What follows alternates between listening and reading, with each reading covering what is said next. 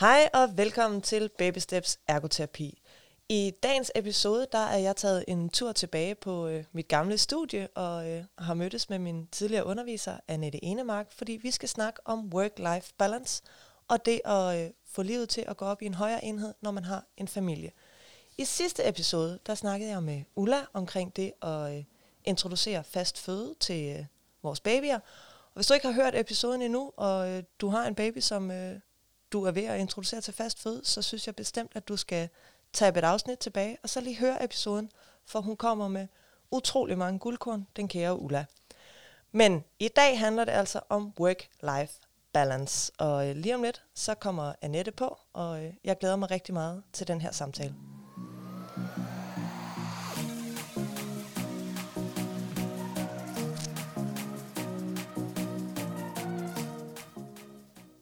Hej Annette. Hej. Hej. Velkommen til, var jeg ved at sige. Det er mig, der er kommet til dig, men øh, tak fordi du ville være med i podcasten her. Vil du ikke starte med at øh, lige lave en kort introduktion af, hvem du er, så lytterne derude også får et, øh, et billede af det? Yes, det gør jeg gerne. Ja. ja jeg hedder som sagt Annette Enemark, og øh, jeg er lektor her på ergoterapeutuddannelsen i København, og det har jeg været i frygtelig mange år efterhånden. jeg har nu konstateret, at jeg den, der har været her i længst tid. Mm. Øh, så, så gammel er jeg blevet, eller hvad det hedder, så erfaren er jeg blevet. Ja, mm-hmm. ellers så har I bare meget udskiftning. Ah, ja, eller også har vi det, ja. Øhm, det kan man sige, det, der, det gør så, at jeg er teoretiker om nogen. Øhm, jeg sætter jo en ære i, at vi kan forklare, hvorfor vi gør det, vi gør, forstå det, vi gør som ergoterapeuter, men øh, er jo også optaget af at forske i ergoterapi. Og det er ikke fordi, det vi skal snakke om i dag, en af mit deciderede forskningsfelt, men som ergoterapeut tænker jeg, at vi, vi sagtens kan, kan blive klogere øh, og præsentere det her. Så work-life balance er jo noget, som er betydningsfuldt for os alle sammen øh, som mennesker. Ja.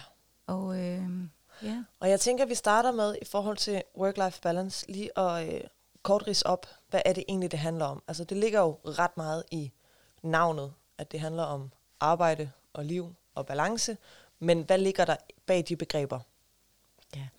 Altså hvis man ser på selve begrebet work-life balance, så handler det jo om at få livet til at balancere, for at skabe trivsel og overskud i hverdagen, øh, både privat og arbejdsmæssigt. Og det er jo den her sammenhæng mellem privatlivet og arbejdslivet, som jo i særlig grad bliver udfordret, når man får børn, mm. eller der sker andre store sådan forandrende processer i ens liv. Ja. Og øh, hvis man sådan kigger på det sådan teoretisk, så kan man sige, at det, det er et begreb, der jo er knyttet sammen med flere forskellige forskningsfelter. Altså psykologi, de, er der er rigtig mange psykologer, der forsker i den her. Stress er jo et kendt øh, negativt udtryk for en dårlig work-life balance, som, som psykologien i særlig grad har fokus på. Ja. Sociologien er jo også et kendt forskningsfelt inden for det her felt, fordi hele arbejdslivets organisering og hvordan vi arbejder. Og, og samfundets som, måde at betragte arbejde versus familieliv på. Præcis også, ikke? Og, og, og specielt i de her coronatider er, at giver det jo særlige dimensioner, må man sige, i forhold til, hvordan arbejde håndteres på, og passe sit arbejde, samtidig med, at man passer sine børn og sørger for, at de går i skole derhjemme, og alle de her ting, vi har været igennem de sidste års tid, ja. eller i hvert fald de sidste halve år, har jo også påvirket mange meget.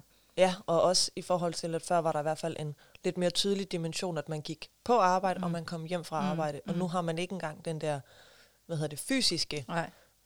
Øh, grænseflade, der ligesom... Nej, nej, så det flyder sammen i endnu større grad. Ja, præcis. Ja. Plus at man skal varetage flere opgaver samtidig, mm. altså når, når det er sådan.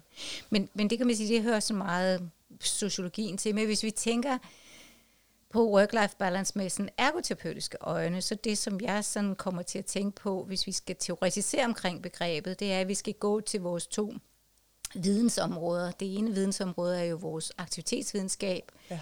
Øh, og inden for aktivitetsvidenskab, så det begreb, der, der falder meget sådan naturligt ind, når vi snakker om det, er jo det, vi kalder aktivitetsbalance, occupational balance. Øh, og der er jo for nylig udkommet øh, den nyeste bog, Nordisk Aktivitetsvidenskab, hvor der jo er et glimrende kapitel om aktivitetsbalance i. Øh, og sådan for lige at bare sige lidt om det, så den måde, de sådan definerer aktivitetsbalance på, eller den måde, de beskriver det på mm. i, i bogen, det er, at de beskriver det med tre forskellige øh, perspektiver. Ja. Øh, og det er en perspektiv, som man typisk taler om, når man snakker om balance, det er, at man taler om balancen tidsmæssigt. At, der, at man har en eller anden forestilling om, at man skal have lige meget tid, man snakker 3 gange 8, ikke? 8 timers arbejde, 8 timers fritid, 8 timers søvn.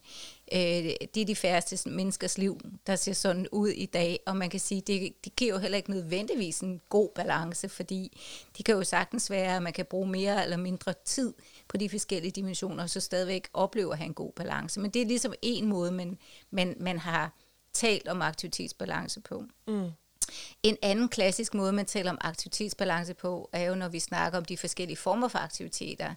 I de forskellige ergoterapimodeller bruger vi jo forskellige terminologier. Jeg har arbejdet rigtig meget med COPM og de kanadiske ergoterapimodeller CMOB, og der snakker man jo om egenomsorg og produktive aktiviteter og, og fritidsaktiviteter. Ja. Og så kan man jo også have en forestilling om, at et godt, en god balance vil være en ligelig fordeling imellem den type øh, øh balance, eller en balance mellem de, de forskellige kategorier.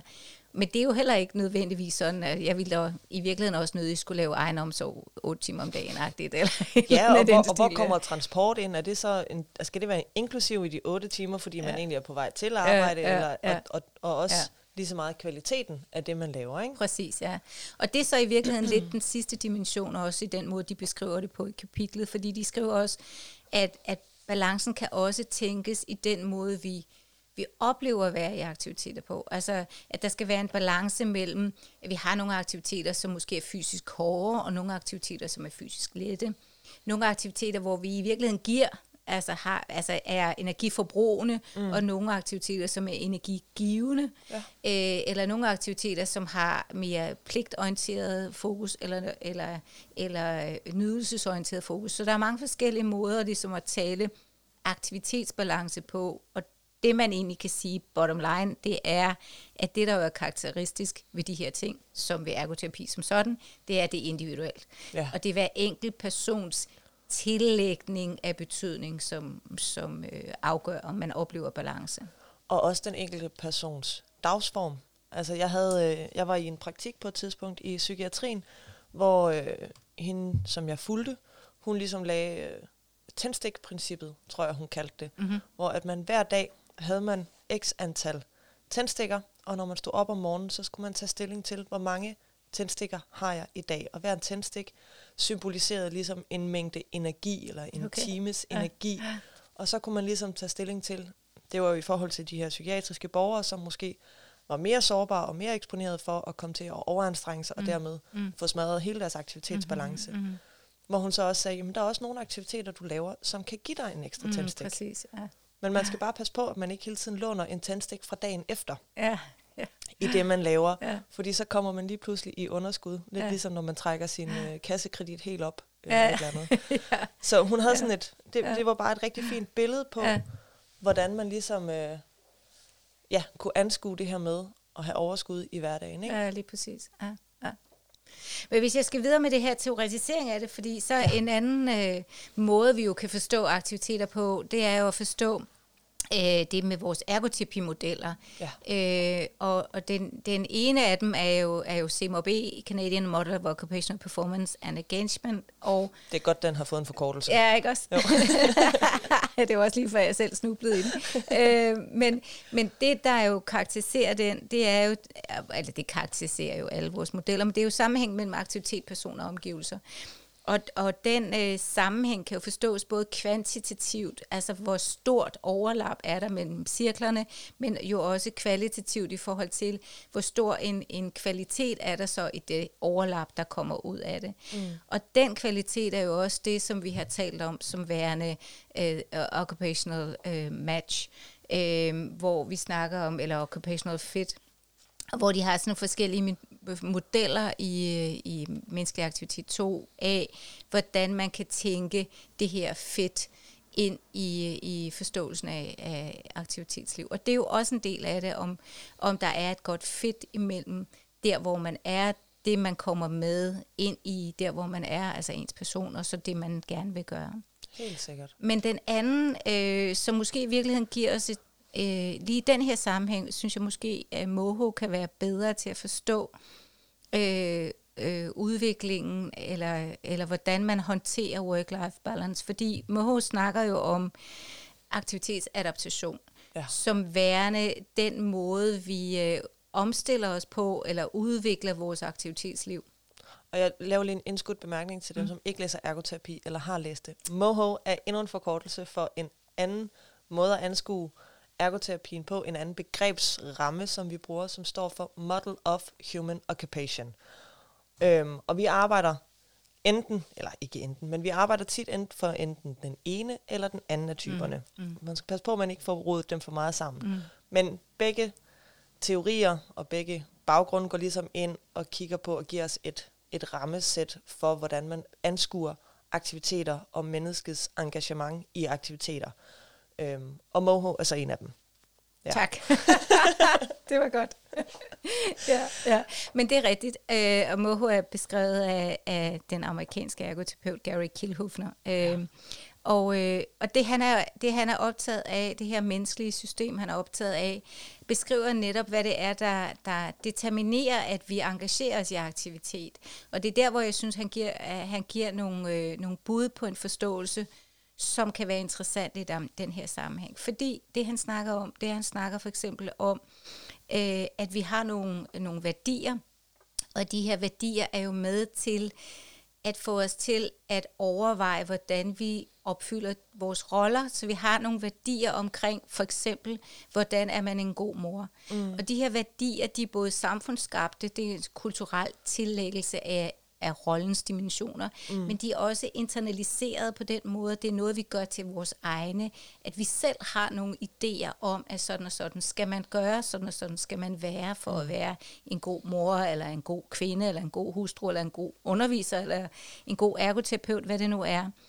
Og, og de her, øh, de her rolleopfyldende aktiviteter, det kommer jo så til at præge netop balancen i det, vi gør, for hvis vi har nogle forestillinger om, at vi skal yde så, så meget for at være en god arbejder, mm. en god mor, en god hustru, have et pænt hjem, altså være, have nogle pæne omgivelser, man ja. også skal gøre ved. Og samtidig skal vi jo have vores eget liv øh, som veninder, øh, vi skal holde os fysisk i form, vi skal servere lækker mad, vi skal... Altså, Poste på Instagram. Det gør nemlig, altså, og det gør pludselig, at paletten, den kræver 48 timer i døgnet, fordi mm. vi skal være gode til alt muligt, som er determineret af den her værdi, vi tillægger de forskellige roller, vi, vi befinder os i.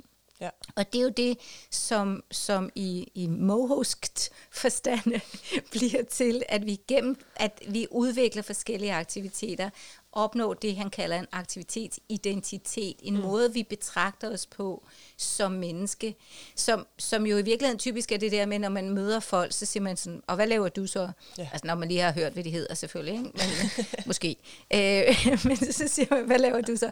Og, og, og det er jo der, altså det er jo der, hvor vi, vi netop beskriver vores identitet, beskriver, hvem er vi, hvordan er det, vi ser os selv, ikke? Mm. Når jeg laver dit, du, den, datten, eller og, og det er jo også der, hvor vi indimellem bliver overrasket og tænker, hold da kæft, kan man også lave sådan noget agtigt, ikke? Som, som er sjovt.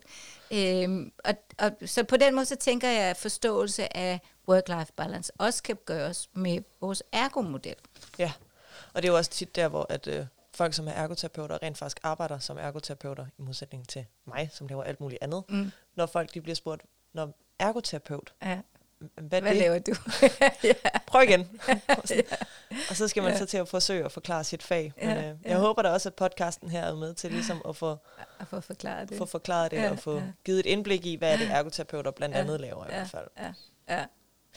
Nå, men så tilbage til det her med, med øh, te- teoretiseringen, fordi den sidste, jeg sådan fandt frem til, som jeg tænkte kunne, kunne være med til at sådan, øh, kaste lys på det her begreb, det er en aktivitetsvidenskabsforsker, der hedder Anne Wilcock.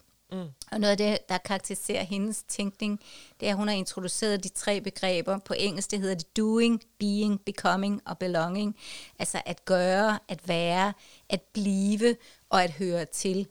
Ja. Øh, og det er faktisk meget interessant, fordi hvis man kigger på den psykologiske forståelse af work-life balance, øh, så beskriver de, at for at man opnår en god work-life balance, så er der fem ting, der skal til. Mm. De siger, at det, der skal til, det er, at der skal være positiv, man skal opleve at have positive følelser. Man skal opleve at have nogle øjeblikke fyldt med glæde. Ja. Og så kan man sige, og hvordan får man så det? Ja, det får man så igennem engagement, øh, at udfordre sig selv, uden at man gaber over for meget. Og det er jo svarende til Wilcox begreb doing, altså at man skal gøre nogle ting, som udfordrer en og, og føles spændende mm. og berigende. Ja. Øh, den anden ting, som man får de her positive følelser af, det er jo øh, de nære relationer. Det er jo at have nogen at være sammen med. Og det er jo så begrebet belonging. Ja. Og noget af det, der jo er interessant, synes jeg, i den sammenhæng, det er jo, at man har fundet ud af, at, øh, at tidlig død, blandt andet jo også, øh, at determineret lige så meget af ensomhed, som det er af, af cancer. Ja. Øh, så det er jo faktisk øh, meget interessant, at, at de her relationer har så stor betydning for ens overlevelse i virkeligheden. Jamen, jeg synes også, at jeg kan huske, at der øh, i, en, i et foredrag blev fortalt, at hvad hedder det, dødeligheden med ensomhed var lige så stor, som den var for rygere. Ja. Det er jo også en, mm. en vild Ja, sammenligning, præcis, altså ja. Ja, præcis. nogle gode Ja, tal at få ja, på. Ja, lige præcis. Og det er det, at, man, altså, at de her nære relationer, som, som, snak, ja, som sagt er, er super vigtige i forhold til oplevelsen af et godt liv. Ja. Øh, Og blive anerkendt i de aktiviteter, man gerne vil være en del af. lige præcis, ja. Ja. Det, det, den tredje ting, øh, der så bliver nævnt, det er mening. Altså, at de positive følelser opstår af, af meningsfuldhed. Mm. Og det er jo i hvert fald et begreb, vi som ergoterapeuter anvender rigtig meget, når vi snakker om meningsfulde aktiviteter. Og, og den her mening, altså for eksempel at have mening med sit arbejde, have mening i sit fritidsliv, have mening som forældre, hører jo så til Wilcox definition af being, altså det her med at være noget, at opleve, øh, ja, at opleve en samhørighed med livet, kan man i virkeligheden sige, ikke? En mening med livet. Og den sidste øh, øh, dimension i forhold til de her positive øh, følelser eller positive oplevelser, det er det her med at opleve at lykkes med noget. Mm. Øh, at man oplever, at man faktisk får succes, at man oplever, at der er noget, man kan. Og, og det i Cox terminologien vil det så være det begreb, der hedder becoming, altså at man, man opnår noget. Øhm, og i forhold til Kielhofner vil det jo så være det her begreb, vi snakker om med aktivitetskompetence, at man faktisk er dygtig til noget. Og igen er det jo noget, vi kender til, at vi oplever, når vi oplever succes, så, så fører det jo til, at vi gerne vil gøre det igen, og vi gerne vil prøve det igen, vi gerne vil udvikle os. Tilsvarende det modsatte, hvis man oplever ikke at lykkes, mm. så får man jo også modstand på, eller bekymring for, eller sådan noget. Og igen, i forhold til at, at, at, at, at det at blive forældre, øh, er, det jo, er det jo rigtig vigtigt, at man der også jo får en positiv start på forældreskabet, at man oplever, at amningen lykkes, og alle de her forskellige ting øh, i livet som forældre, hvor man så hele tiden skal, skal have den her følelse af, at det lykkes, det man laver. Ikke? Og jo. hvis ikke det gør, og igen fordi der er så store rolleforventninger om succes øh, i forældreskab, ikke? så hvis ikke det lykkes, then what? Øh, og så er jeg en dårlig mor, og der findes nærmest ikke noget værre, end at have en oplevelse af at være en dårlig mor. Nej. Så. Og, og, og, altså, og det tænker jeg, at der er rigtig mange, der sidder derude, og ikke har en fornemmelse af nødvendigvis, at de er en dårlig mor mm. hele tiden. Mm. Men man kan godt hele tiden komme til at få den der lille snæ, ja. der lige ja. prikker til en og ja. siger, du har heller ikke gjort nok af det her, eller Præcis. Ja. du skal gøre mere, ja. eller... Ja. Ja. ja. Jeg havde, ja. Ja.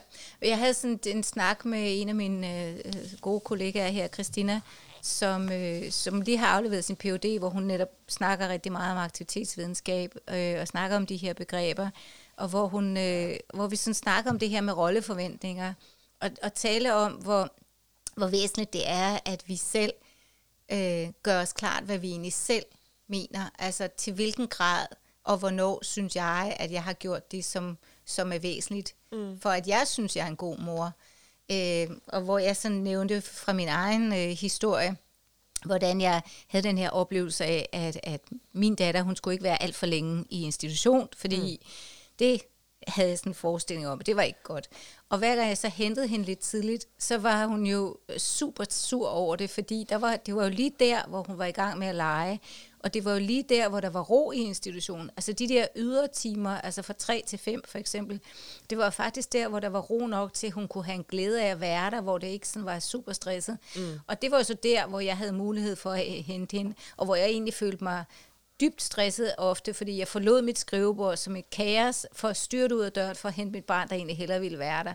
Og hvor jeg netop måtte ind i den der uh, omidentifikationsproces og sige, hvad er det egentlig for nogle rolleforventninger, jeg prøver at leve op til her? Er det mm. mine egne, eller er det nogen, jeg egentlig bare har taget på mig, fordi jeg tror, at samfundet synes, et eller andet, eller fordi de andre møder ser ud som om, at de et eller andet. Ja. Og er det egentlig godt for mig, er det egentlig godt for mit barn, og vil det ikke være bedre for hende, at jeg forlod i ro og med et ordentligt skrivebord, og hentede hende med sjælen i behold, om jeg så må sige, mm. i stedet for at hente hende på et tidspunkt, hvor det i virkeligheden også var forstyrrende i hendes rytme. Så, så ja. det er jo noget med hele tiden at vende tilbage til sig selv, tænker jeg, og, og tænke, øh, ja, og tænke om det, det giver mening, det man har gang i. Altså jeg kan i hvert fald huske, at de første måneder, hvor han lige var startet i institution, hvordan jeg stressede ud af døren mm. klokken 15, fordi ja. at jeg skulle, så kunne jeg lige nå at være derude til klokken 15.30, ja. og så var han alligevel en af de sidste, der blev hentet, og ja. jeg var sådan lidt, når vi kom med ham klokken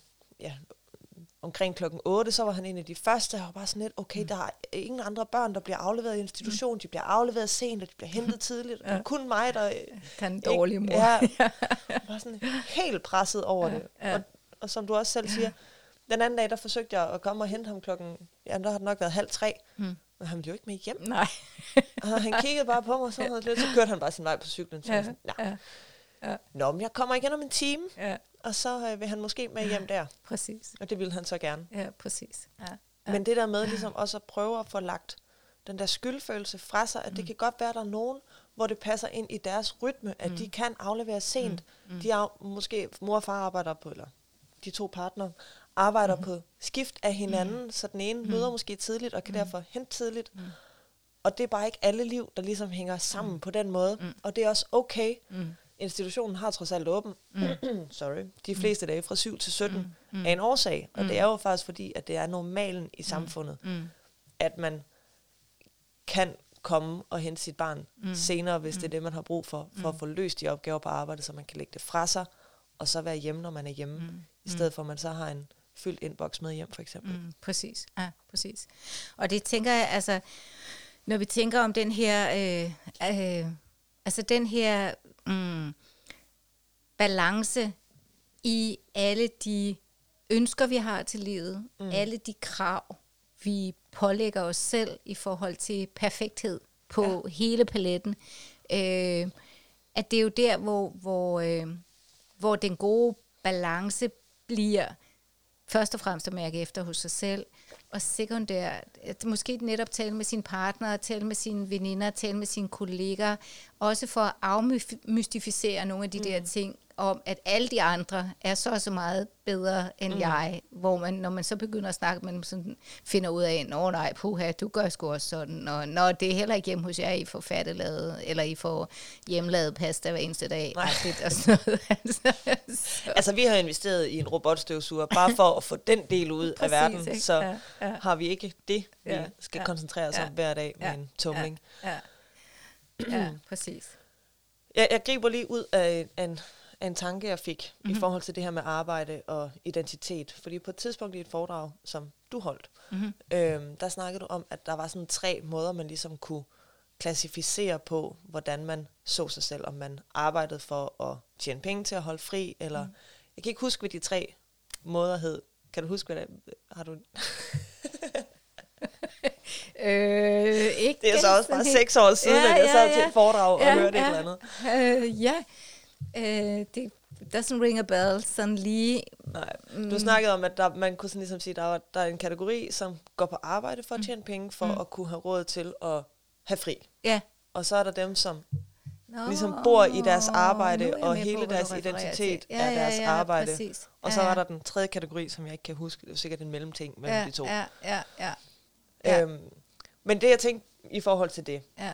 at hvis man ligesom forestiller sig, at vi alle sammen falder ind i en af de tre kategorier, Mm. så har alt efter hvad for en del, altså alt efter hvad for en af de typer man er, så har det jo også sin egen betydning, når man mm. så Mm. for eksempel får et barn. Mm. Hvis man er sådan mm. en, der går på arbejde forholdfri, Mm. så er man måske også en af dem, der stresser mere over, Mm. at man ikke har samme tid med sine børn.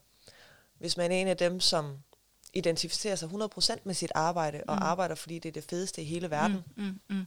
Så stresser man måske også over, at man ikke på samme måde føler, at man skal bruge den tid på barnet. Altså, Præcis. Ja. øhm, Ja. Og så er der så den tredje, som jeg ikke kan huske, hvad var. Det kan jeg heller ikke huske, at der er en tredje. Om det kan godt være, der kun er to. Ja.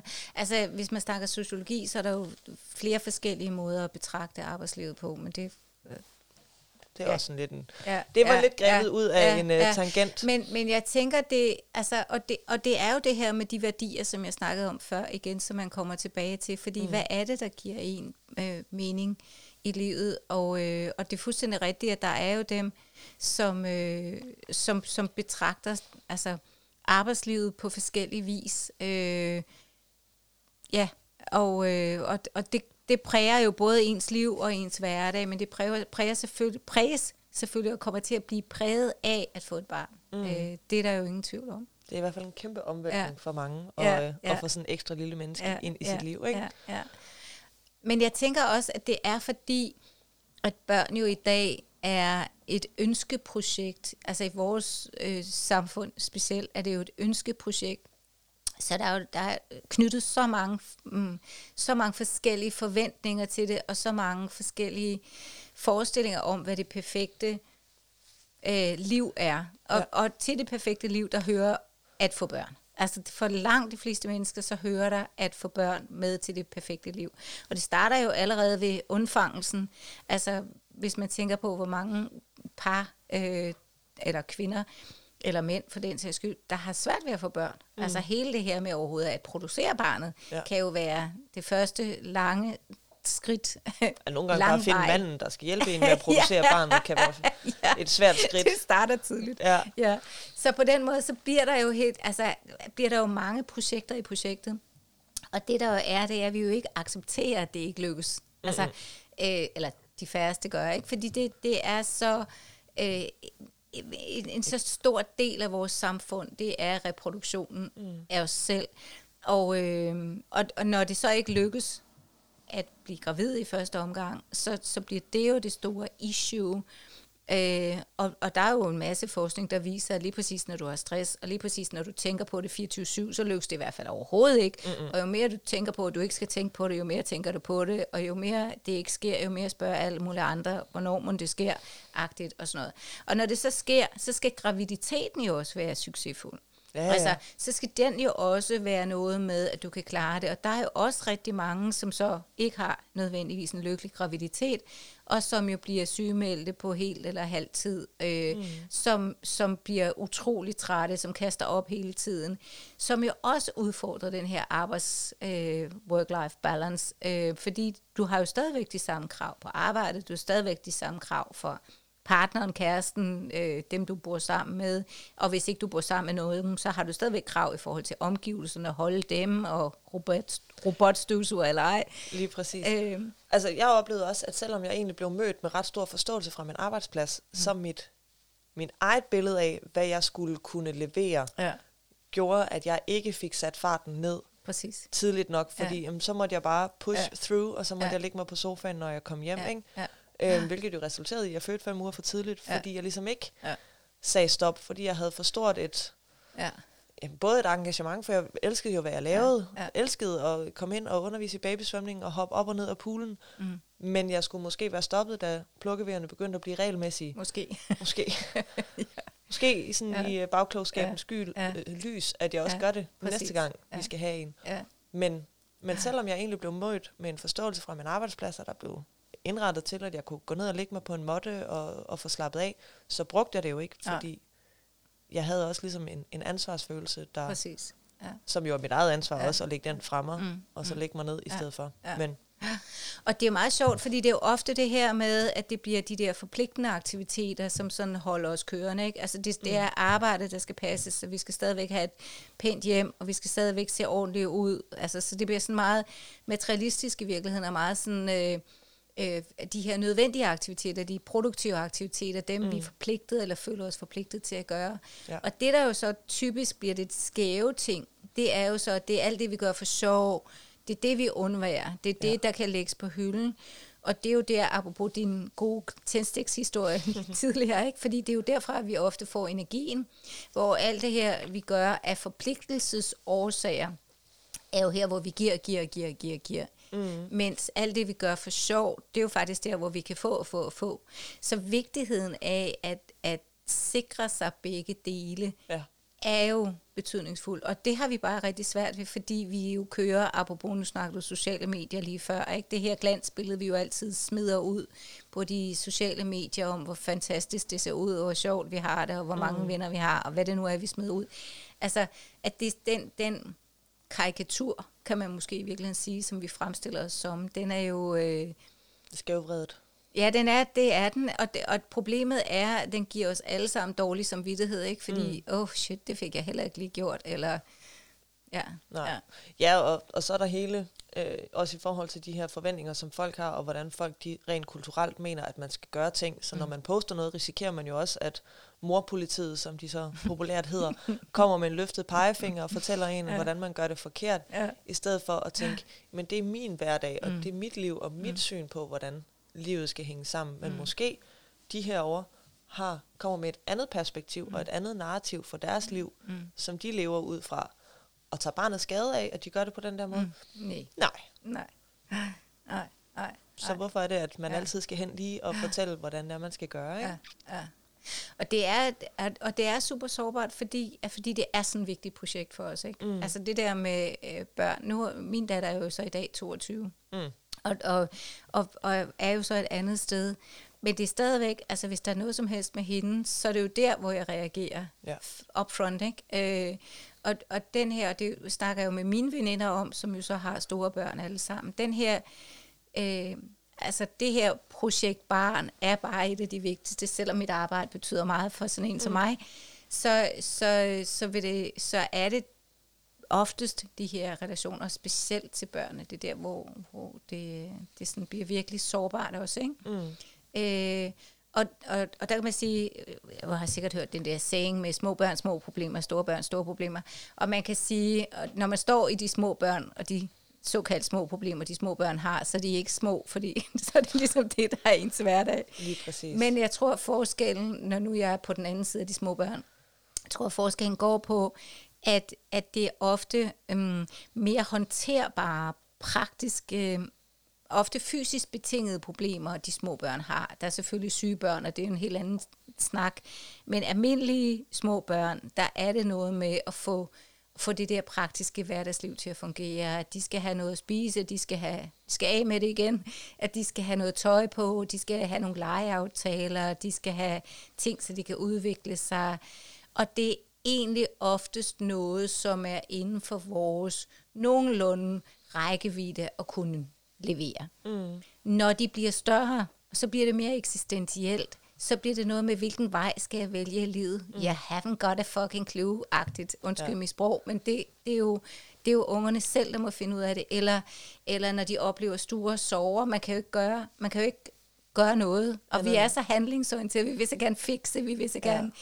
sørge for, at de har det godt, men det kan man bare ikke. Altså Nej. det eneste, man kan, det er at være der. Det er at sætte sig ned med de store lyttebøffer og, og sige, hmm, eller hvad nu er, man vælger at sige. Det er præcis. Fordi man kan ikke ændre på det. Nej. Og jeg tror, det er det, man mener med små og små og store og store, fordi de store problemer er eksistentielle, er nogle, jeg ikke kan løse. Ja. Mm, jeg kan støtte, jeg kan være der, jeg kan lytte, jeg kan måske give nogle gode råd. De bliver som regel ikke fuldt, sådan er det jo med mennesker. man må gøre sine egne erfaringer. Men, men, men, men, men det gør, at man er handlingslam. Jeg tror, det er det, der gør, at man, man har den der saying, ikke? fordi der, man jo. kan ikke gøre noget. Nej. Nej, lige præcis. Tabet af kontrol er jo, er jo tit det, der gør problemerne store. Mm, ja. øh, og det er jo også det, der, nu snakker vi lidt om graviditet, hvordan det nogle gange kan være allerede der, at der er nogen, der oplever, at det faktisk ikke er det glansbillede, man gerne vil. Ja. Fordi ja. tabet af kontrol over, hvordan både Kroppen. ens krop ser ja. ud. øh, men også hvordan den opfører sig, og nogle er forstoppet, og nogle de er overhovedet ikke forstoppet, og kommer ud i begge ender, og Mm. Altså ondt ja. i bækkenet, og man sådan, hvad er det, jeg har gjort, siden jeg skal have ondt i mit bækken? Har jeg lavet noget? Har mm. jeg ikke lavet noget? Og nogle, mm. de får bare ondt, fordi mm. at de får ondt. Mm. Og så er der andre, der måske laver nogle uhensigtsmæssige løft, mm. eller mm. Mm. ikke kan holde til at cykle, eller mm. hvad ved jeg, mm. øhm, som så udløser det. Ja. Altså for ja. mig var det bare det, at min krop den forandrede sig, mm. uden at jeg havde indflydelse på det. Og selvom jeg godt vidste, det var en baby, der gjorde, mm. at min krop den forandrede sig, så mm. synes jeg stadigvæk, det var mm. sindssygt ubehageligt mm. at være i. Ja. Ja. At, ja. at det menneske, jeg kiggede på i spejlet, lige pludselig var et andet menneske. Ja. Ja. Ja. Og så hormoner oveni, så gik det rigtig godt. Ja, ja så. præcis. ja. Jeg tog 25 kilo på, hvilket er sådan cirka 50 procent af min vægt, eller give and take, men det omkring, ikke? Jo. Så min, min mand, han, han omtalte mig som en strandet sæl. Han har altid været kærlig. Øh, så, men jeg du var, var ikke høj nok til at blive til en bal? Simpelthen uformelig, altså. Og jeg kunne, kunne til sidst jo slet ikke have sko på, fordi mm. mine fødder var så hævet, så jeg kunne kun bruge sådan nogle sandaler, der sådan skulle åbnes. Øh, det var aldeles redselsfuldt. Ja. Øh, men øh, ja. Ja, og så nu sidder jeg jo så på den anden side af bordet, øh, og er jo i den heldige situation, at jeg ikke tog ret meget på. Mm. Og jeg er egentlig også ret hurtigt bounced mm. tilbage. Ja. Og jeg tænker tit, at der er mange i, i min situation, som, som stadigvæk oplever, at det er ubehageligt, selvom at jeg ikke blev øh, hverken bredere eller rundere, andet end på maven. Mm. Stadigvæk ligesom får mange mm. af de der følelser omkring mm. det, mm. men det er sådan lidt mere tabuiseret og, mm. og, og, og brokke sig over. Ja. Når, man, man kun har et fodbold på 8 kilo midt på maven. Ja, lige præcis. Mm. Og når man bagefter, altså, ja. det havde også lidt ja. efterfødselsmave selvfølgelig, og den ja. forsvandt heldigvis hurtigt, og det ja. var dejligt for mig, men mm. der var bare stadigvæk nogle tanker forbundet med det, mm. som mm. samfundet ligesom siger, jo jo, men, mm. mm. prøv lige at se herover, mm. sådan et, jo jo, men. Ja, mig. Jeg står i det her lige ja, nu. Præcis. Og det ja, synes jeg også er hårdt. Ja, præcis. Og det er, hele tiden så tænker jeg, at det er det der med at komme tilbage til sig selv og sine egne værdier og være tro mod dem. Mm ved at tro mod det billede, man har af sig selv, og så sige, det kan godt være, at jeg ikke har taget 25 kilo på, og det kan også godt være, at jeg er kommet af med dem på to måneder, men de to måneder var rejsesfulde for mig, ja. agtigt. Og det er legitimt nok, det behøver jo ikke at være sådan den der sammenlignelige kultur, mm. vi har hele tiden. Selvom det er det. Selvom det er det, men det må vi jo så prøve at sætte os ud over. Ja, det er jo det så det, vi, det hele handler om. vi slår et slag for at gøre op med den ja, kultur. det gør vi nemlig. Ja. Jeg kom til at tænke på en ting også, øh, fordi som sagt snakkede jeg lige med Christina, og så kom vi til at snakke om en, en artikel, som, øh, som hun refererede til, som, som var interessant i den her sammenhæng, mm. fordi det vi kom til at snakke om, det var, at det er jo fint nok det der med at have børn, hvis de ligesom bare passer ind i, og, og livets trummerum kører, sådan som vi planlægger det op i hovedet. Mm det der, jo, det, der jo sker bare, når man har børn, det der typisk sker med livet, og det, der egentlig gør, at folk tit falder om kul, uanset hvad det så er, hvis det er stress, eller, eller på anden vis bliver sådan, øh, kommer ud af, af fatning, det er jo de her disruptions, som hun snakker om, altså de her afbrydelser hvor vi kender det typisk for at have små børn, hvor vi er i gang med et eller andet, nu skal jeg lige lave mad, og så kommer de farne, og så vil de alt muligt, eller også så skider de i bukserne, eller også så piller de alle bøgerne ud af reol, eller hvad der nu er, sker. Ikke? Så det her med hele tiden den her omstillingsparathed, som man kan snakke om. Men, men, men det her med at kunne bære afbrydelser i den der planlægning, man har, og, og det og det er jo det samme på arbejde. Altså hvis de så pludselig ringer fra, fra institutionen, nu må du godt komme og hente Olfert, fordi nu han er altså et eller andet, ikke? Jo. What? Du sidder lige her til et enormt vigtigt møde, eller hvad det nu er, man har gang i. Ja. Og, og det er jo den, øh, det er jo den øh, rummelighed, som vores ekstremt strukturerede liv jo sjældent har. Altså, mm. fordi vi jo planlagte. Jeg er jo sådan en, der er sindssygt planlagt. Jeg er kendt for mine Excel-ark. Jeg elsker at få alting i Excel-ark, så har jeg styr på det. Øh, og, og der skal jo ikke meget til at få det Excel-ark til. Så er det jo hele korthuset, der vælter. ja. ja. Så det her med at, at, at planlægge rum til afbrydelser, altså, ja. eller have rum til afbrydelser, for med alle de ting, vi skal, både privat, altså der tænker jeg på veninderne og mm. pleje af sig selv og egne interesser, og så alle de her forpligtende aktiviteter, vi har, både derhjemme og på arbejde, og så i det hele taget at, at være til, mm. øh, og passe relationer så videre. Der er ikke meget plads til afbrydelser. Det er der ikke. Og livet med børn, det er en lang række af afbrydelser. Det er simpelthen nærmest ikke andet. De følger overhovedet ikke den kalender, man ej, har sat op. Nej, Heller ikke selvom man har lavet en kolonne med deres navn. Nej, nej, præcis. Virkelig flabet. Ja. Jeg er med i sådan ja. en uh, expat-gruppe på Facebook øhm, for expats i København, og mm. øh, den, altså, hver uge så kommer øh, joken op igen omkring, at når man skal lave en aftale med en dansker, mm. så får man sådan en tid, øh, og nu siger jeg meget bevidst, en tid, to måneder ud i fremtiden. Ja, så ja. Jeg scroller lige hen ja, ja, ja, vi, øh, ja. I uge 44, ja. fredag klokken 16, der har jeg en time. Ja, præcis. Og de, ja. altså, for dem, altså, ja. de kommer også fra mange forskellige kulturer i den ja, her gruppe, ja. men det er meget sjovt, at det sådan ligesom ja. er noget, der karakteriserer ja. Ja. vores kultur. Og i øvrigt så bruger alle de andre jo slet ikke ugenummer. Nej, det, er jo, det, det er jo kun os. Det er så den anden del af joken, at, at de aldrig ved, hvad, for, hvad vi snakker om, når ja. vi siger ugenummer. Sådan, øh, hvad? Ja. Kan du give mig en dato ja. i stedet for? Ja. Og så har englænderne, eller de engelsktalende lande, de har også den uskik, at ugen starter en søndag. Altså, ja. come on! Ja, total forvirring. Især hvis man ikke er opmærksom på ja. det, når man plukker noget ind i en kalender, ikke? Mm. Ja. ja. Men det er fuldstændig rigtigt. Vi er jo ekstremt skematiseret på den måde. Øh, og, og, det, og der er det jo forstyrrende for børn. Altså, det er simpelthen forstyrrende for børn. Ja. Altså, de afbryder alt, hvad vi har gang i.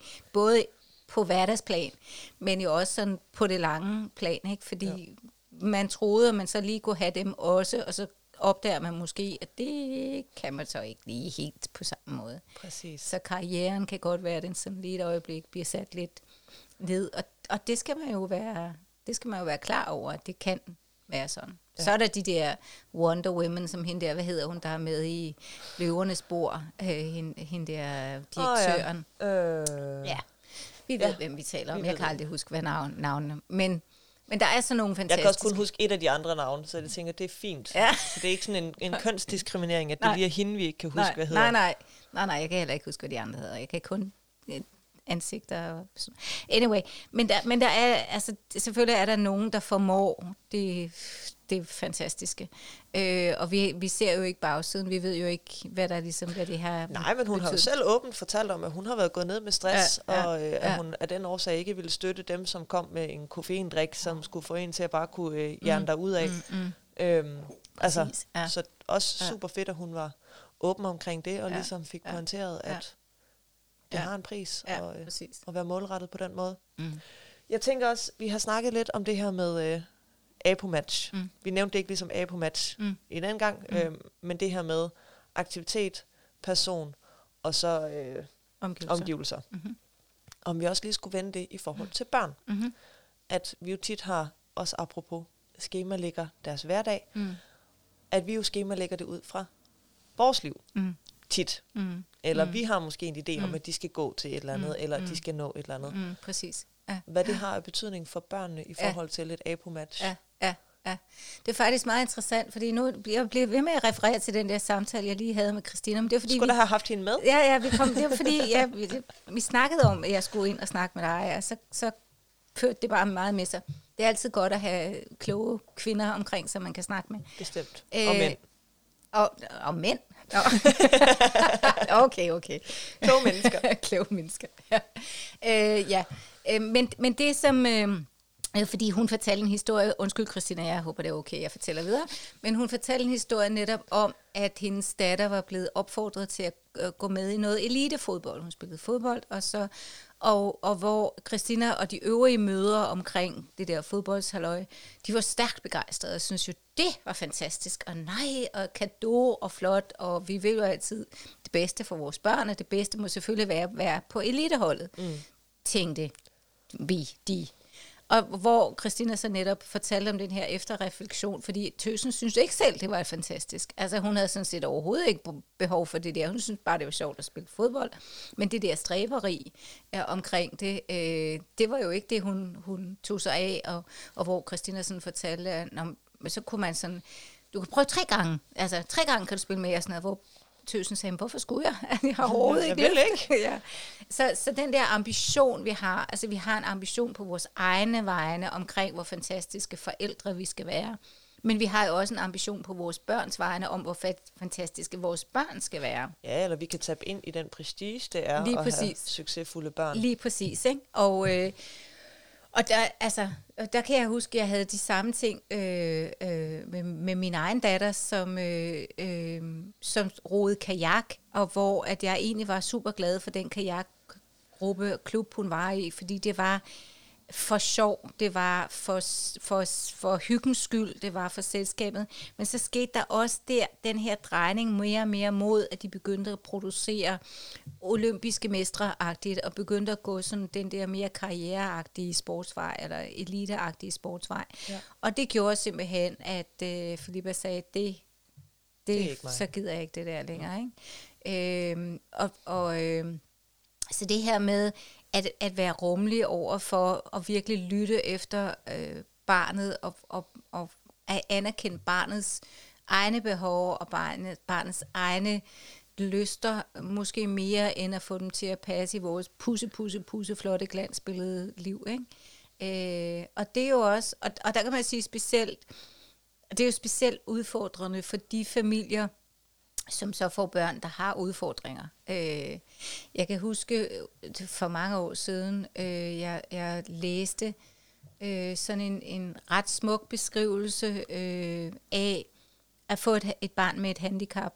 Mm. Øh, og, og det var sådan en fin historie, som gik på, at at øh, man jo havde stillet sig op til, at man skulle på den her fantastiske safari-tur, et eller andet eksotisk, og, og havde forventet, at det var det, man skulle. Og så kom man til Holland. Og hvor fedt var det lige at komme til Holland. Altså, det var da overhovedet ikke fedt at komme til Holland, og nu man skulle have set både løver og giraffer. Mm. Øh, så den her øh, transformation af, at man tror et eller andet fuldstændig fantastisk, idyllisk billede af noget smukt og eksotisk, og så kommer man et sted hen, hvor man tænker, skulle det her nu lige være noget agtigt.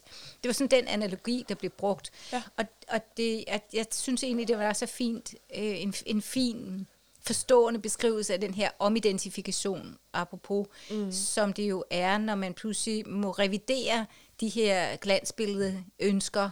Og det kan jo, det, det her var sådan en større ting. Det kan jo være at få et barn, som har dysleksi, eller et barn, som, som motorisk måske ikke fungerer sådan helt optimalt, eller, eller et barn, som, som øh, på anden vis bryder med det glansbillede, man sådan selv har inde i hovedet. Mm. Øh, og hvor man jo altså som forældre netop skal give plads til at kunne rumme det der barn, men også rumme ens egen sorg, eller ens egen øh, netop omidentifikation i forhold til glansbilledet. Ja, altså tabet af drømmen, Præcis. simpelthen. Ja. Og der har jeg faktisk lavet en øh, podcast-episode med Kis Holm, den hedder Perfekt Uperfekt, hvor mm. hun fortæller om som ergoterapeut, hvordan mm. det var at få et barn med et svært handicap. Ja. Øhm, så hvis man kunne tænke sig at dykke lidt mere ned i, hvad det har af betydning, så øh, kan man bestemt høre den. Og man kan også høre hendes egen podcast-serie, som hedder øh, Det Unikke Barn, mm. hedder den. Mm. Øhm, mm. Som også er, øh, er rigtig, rigtig sårbar og, øh, og en smuk, epi- altså en, en smuk podcast-serie, mm. Mm. Øhm, hvis man synes, at det her emne er lidt spændende. Mm. Jeg tænker, at vi er kommet øh, ret langt omkring. Mm. Har du mere, du tænker, at vi lige skal have øh, vendt? Nej, du sidder og ryster på hovedet. Vi har været der. Vi har Mhm. været hele vejen rundt omkring Ja. det. Ja, jeg er sikker på, at vi ikke har været altså- hele vejen rundt, men vi altså- har da fået udvekslet nogle synspunkter. det tænker jeg, vi har. Og jeg tænker også, at folk Ja. er blevet en lille smule klogere på, både øh, hvad for nogle forskellige teoretikere vi figurerer rundt med mm. i øh, ergoterapien, mm. men også hvordan vi ligesom kan kigge det ind i hverdagslivet og, øh, og familieliv med børn. Mm. Og øh, I er jo altid velkomne derude til at øh, skrive og stille spørgsmål, og hvis der er noget, jeg ikke kan svare på, så er jeg sikker på, at jeg kan skrive til Annette, og så vil hun gerne svare på det. Det kan jeg tro. Og hvis I godt kunne tænke jer at høre flere lignende episoder, som øh, den her, som er lidt mere teoritunge, øh, så øh, må I meget gerne give besked, fordi så vil jeg bestemt se, om jeg kan få øh, flere af dem stablet på benene. Mm. Tak for i dag, Annette. Tak fordi du ville høre på mig. Jamen, så det er en sand fornøjelse. Det er ligesom at være tilbage på studie her. Rent foredrag. Så perfekt. Og øh, hvis I kunne have lyst til at stille spørgsmål, så kan I enten gøre det inde på Instagram, på min Instagram-profil, som hedder babysteps.dk, ud i et, ingen bindestreger eller punktummer, og så sender I bare en direct message. I er også velkommen til at sende mig en mail på kontaktsnabelag baby-steps.dk. Det var alt, hvad jeg havde for øh, i dag, men øh, jeg håber, at vi lyttes ved i næste uge. Tak for i dag, og hej hej.